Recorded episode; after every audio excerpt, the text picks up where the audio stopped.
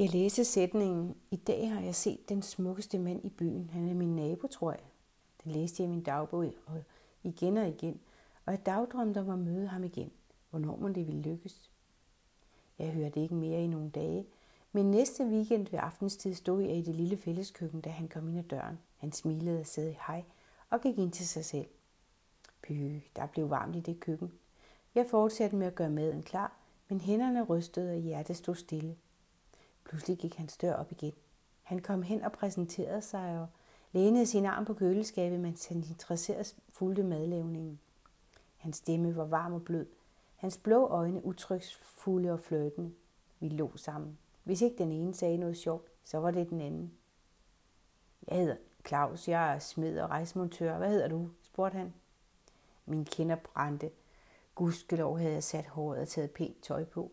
Jeg svarede, og han fortalte med at, eller han fortsatte med at fortælle om sig selv. Han havde to store søstre og en lille søster. Han var også flyttet hjemmefra i sommer. Og hans forældre boede i Sundby over på den anden side af broen på Lollands siden. Jeg fortalte løs, og jeg fik forklaret, at Jena, min søde barndomsveninde, skulle komme i dag, og vi skulle i byen. I det samme bankede Jena på hoveddøren. jeg kunne næsten ikke flytte mig, men jeg glædede mig også til byturen. Jeg åbnede for Jena, der gik ind, og hun blev budt velkommen med knus og kram, og så forsvandt min spændende nabo ind i sin egen lejlighed, og vi mødtes ikke mere den weekend. Jeg var slet ikke mig selv. Jeg tænkte hele tiden på, hvem jeg dog nu havde mødt, og alle de flagrende sommerfugle, de tanker gav mig i hovedet og hjertet og maven. Ugen gik med arbejde, og hver i hverdagene var der kun de andre naboer, som boede der. Men næste weekend var han der igen, og nu vidste jeg, at han var ansat hos Clemmensen og Nielsen i et stort firma, der byggede skoler og, og lignende. Og han var væk en lille uge af gangen, og meget vigtigt, han havde ikke en kæreste lige nu. Jeg vidste, han kom ud i køkkenet og startede samtaler, hver gang han gik derud, så det gjorde jeg. Eller forresten, en gang var jeg ude på badeværelset midt imellem vores værelser. Jeg havde kun en gammel natkjole på, og ikke 10 vilde heste kunne få mig til at gå ind på mit værelse, før banen var klar. Og lige den dag stod han længere og lavede kaffe og puslede i køkkenet. Jeg stod med øret mod døren, og først da jeg hørte roen sænke sig over fællesarealet, futtede jeg lynhurtigt ind hos mig selv. Men jo flere gange vi mødtes i det køkken, jo mere snakkede vi, og så begyndte vi jo at ses og drikke kaffe sammen. Jeg viste ham min firespors båndoptager med alle de bedste numre, der var i tiden, og jeg spurgte, om han kunne hjælpe mig med at sætte højtaler op på væggen. Det ville han gerne og jeg nød at se hans smukke, sexede ryg, de lange ben, de brede skuldre, og når han smilede og kiggede øm på mig, var jeg fuldstændig blød i knæene. Jeg kan huske stemningen og forventningen til noget dejligt var forude. Det var en fredag, og vi aftalte at gå ud til dansestedet Vestenskoven i Nykøbing sammen. Gåturen derud var en lang, lattermild samtaletur. Vi betalte ved indgangen og blev opsluget af larmen fra danseorkestret. Han tog min hånd og fandt barn. Da han havde bestilt, vendte han sig op og ville sige noget. Men jeg stod for tæt nu, og lyden forsvandt, og vores læber mødtes i et blidt sanseløst sekund. Forbavset så vi hinanden i øjnene og vidste, at det var alvor. Det var mere end flirt. Det var mere end bare. Og sitterne fandt vi hinandens læber igen. Han holdt om mig. Jeg løftede mig op på hælene. Vi glemte vores drinks, mens vi fandt dansegulvet sammen. Han var brun. Han havde en råhvid bomuldskjort på, og duften af ham gjorde mig ør, og jeg kunne mærke hans hænder i taljen og i nakken. Hans overskæg kildede, og vi lå igen. Natten blev den første sammen, og alt var som om vi var bestemt for at skulle mødes. Dagen efter spiste vi morgenmad, og det var bare frihed. Det var forelskelse og sanslighed. Og sådan gik weekenderne. Vi gik lange ture sammen, hånd i hånd, i stjernenatten. Det blev frost, det blev jul, det blev forår, det blev sommer. Vi lærte hinandens familie at kende, og vi blev et par. En dag gik vi rundt om hjørnet tæt ved værelserne, og pludselig stoppede han og tog mig om livet og løftede mig lidt op fra fortoget, mens han krammede mig. Kun du skal være mor til mine børn, sagde han. Ingen havde elsket mig så meget før, og jeg havde aldrig følt så ubetinget kærlighed før. Vi flyttede i en lille lejlighed på første sal i et ældrehus på Overvej 9 i, Rødby, eh, i, undskyld, i Nykøbing, som vi fik sat flot i stand – vi var et genialt team til at udføre sådan noget sammen. Køkkenet blev malet, der blev lagt linoleum i en støvet grå farve, og vi lavede en helt støvgrøn spisestue og vægge og tæpper, og der var en kinesisk rishat som lampe. Et nyt fyrtræs spisebord og to flotte bænke, og soveværelset tapserede vi med blå blomstret tapet. Vi havde fundet nogle hvide jernsenge med høje gavle. En aften, da vi lå og skulle sove, fik jeg øje på, at vi havde vendt nogle af blomsterne stilke på hovedet, men det grinede vi bare af. Der var petroleumskakkelovn, og inde i stuen satte Claus også de moderne egetræspaneler op, som han også senere satte op i Sundby hos sin mor og far. Claus og jeg blev gift den 17. maj 1975 i Redsted Kirke. Det var en utrolig smuk majdag. Carlo og Christine havde indvilliget i at holde brylluppet, og vi skulle være 40 i Torby forsamlingshus. Claus' mor havde været med mig ud og købe brudkjole i Nykøbing. Den var lang i, var i fejende blødt stof, og jeg havde en hvid hat til. Claus tog fuldstændig fusen på mig, da jeg modtog min brudebuket. Det var hjemme på Bækvejen. Jeg gjorde mig klar og lagde make op, da der blev banket på. Og Christine åbnede og kom ud i køkkenet med papkassen. Jeg åbnede og fjernede silkepapiret og begyndte at græde, så tårerne flød hen over make-up'en. Det var intet mindre end den smukkeste buket i verden. Der var lilla og rosa orkideer, hvide duftranker med pyntegrønt. Åh, hvor jeg dog elskede Claus for den kærlighedserklæring. Jeg var fuldstændig fyldt af glæde og taknemmelighed over den buket. Så da Carlo og jeg stod i kirken og ventede på at gå ind, var jeg den lykkeligste i verden. Hele op, vejen op ad kirkegulvet kiggede jeg kun på Claus, der stod i det flotteste jakkesæt og ventede på mig. Præsten Svend Aage Nielsen havde konfirmeret mig cirka tid, fire år tidligere, og de år var fløjet afsted, så jeg nu som 19-årig følte mig voksen og klar til livet. Efter hvilesen kørte vi alle til forsamlingsgården i Toreby og satte os ved det flot pyntede bord. Der var et bunende gavebord, og jeg forslod slet ikke alt, det var til os. Jytte og Lotte fra, fra Nuuk i Grønland ringede til os midt under spisningen. Det gav noget uro og forvirring, at bordet pludselig blev forladt af halvdelen af gæsterne, som styrtede ud i køkkenet, hvor telefonen stod, stod og sendte hilsener og snøftede over, at de ikke var med til brylluppet. Men, men det var min skyld på en måde. Altså, det var mig, der sagde, nej, under ingen omstændigheder, da der kom brev fra Grønland i februar, og der blev spurgt, om vi ikke nok kunne vente med til næste sommer med at gifte os, for så skulle de til Danmark, og så kunne de komme med til festen.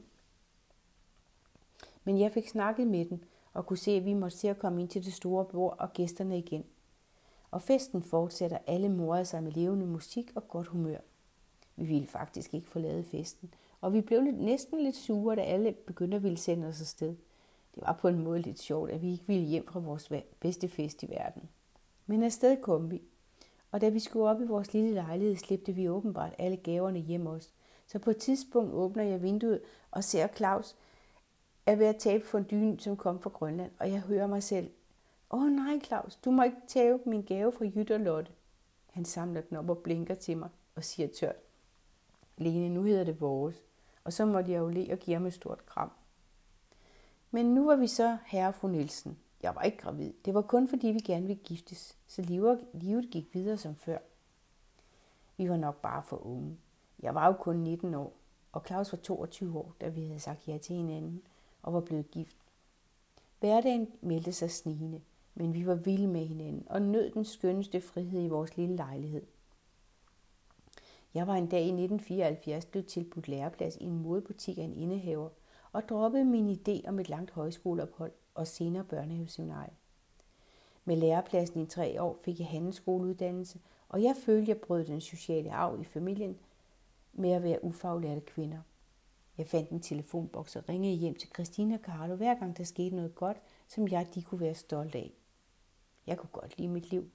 Jeg hyggede mig med at lave mad, som jeg havde lært hjemme, og det gav i øvrigt en sjov episode engang. Jeg havde kogt grønkålsuppe i en kæmpe gryde til os begge to. Claus kendte det ikke. Han kiggede ned i den grønne suppe og lignede en, der havde fået et chok og sagde, det der, det spiser jeg ikke. Vi havde en skøn lille aftenrutine, og når månen lyste på himlen, eller det bare var frostklart, og stjernerne kunne ses gennem de hvidmalede ruder, så sad vi tæt sammen og slukkede lyset og kiggede ud sammen. Vi sad sådan tit, og havde bare skøn musik i baggrunden. En aften sad vi og fik øje på en krystalklar sydveststjerne, der gled langsomt hen over de firkantede glas, som vinduerne var lavet af. Den hvide ramme dannede grænserne, og på den kunne vi se det langsomme forløb af jorden, der drejede, så stjernen langsomt forsvandt. Dengang var vi så unge og skøre, så vi tog vores tykke sweaters på, og selvom det var over midnat og gaderne var øde, så skulle vi bare ned og se stjernen, der var forsvundet ud af vores vindue. Claus holdt mig om skulderen, og jeg om hans lænd. Vi mærkede hinandens varme, og når en af os lå, var det som om latteren sendte små bølger eller en slags rytme over i vores kroppe begge to.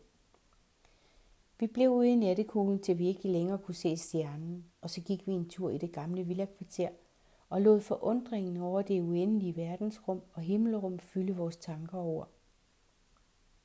Jeg ved ikke, hvem der fik tanken om at købe hus, men andre gjorde det dengang, og vi ville gerne have en have at gå ud i.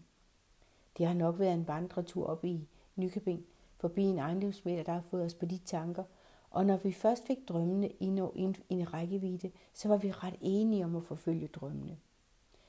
Øh, ret upraktisk tidspunkt rent økonomisk, for jeg var stadig i lærer og på elevløn et års tid endnu, men vi følte, at vi kunne gå på vandet, når vi skulle overbevise os selv og andre om, hvor genialt det var at få et hus. Claus og jeg tog ofte over til hans forældre, Otto og Ruth Ørsted Nielsen i Sundby og spise. Han havde altid et eller andet praktisk, han hjalp til med derovre. Så snakkede jeg med Rut, kiggede mænd og tapet, trappeklædning og gulvtæpper og vandrør og så videre blev sat op og skiftet ud.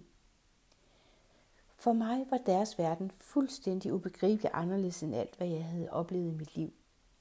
De havde selv bygget dette solide hus, da Claus var lille, i et af de mest charmerende kvarterer i Nykøbing, tæt ved Guldborgsund og Hamburgskoven.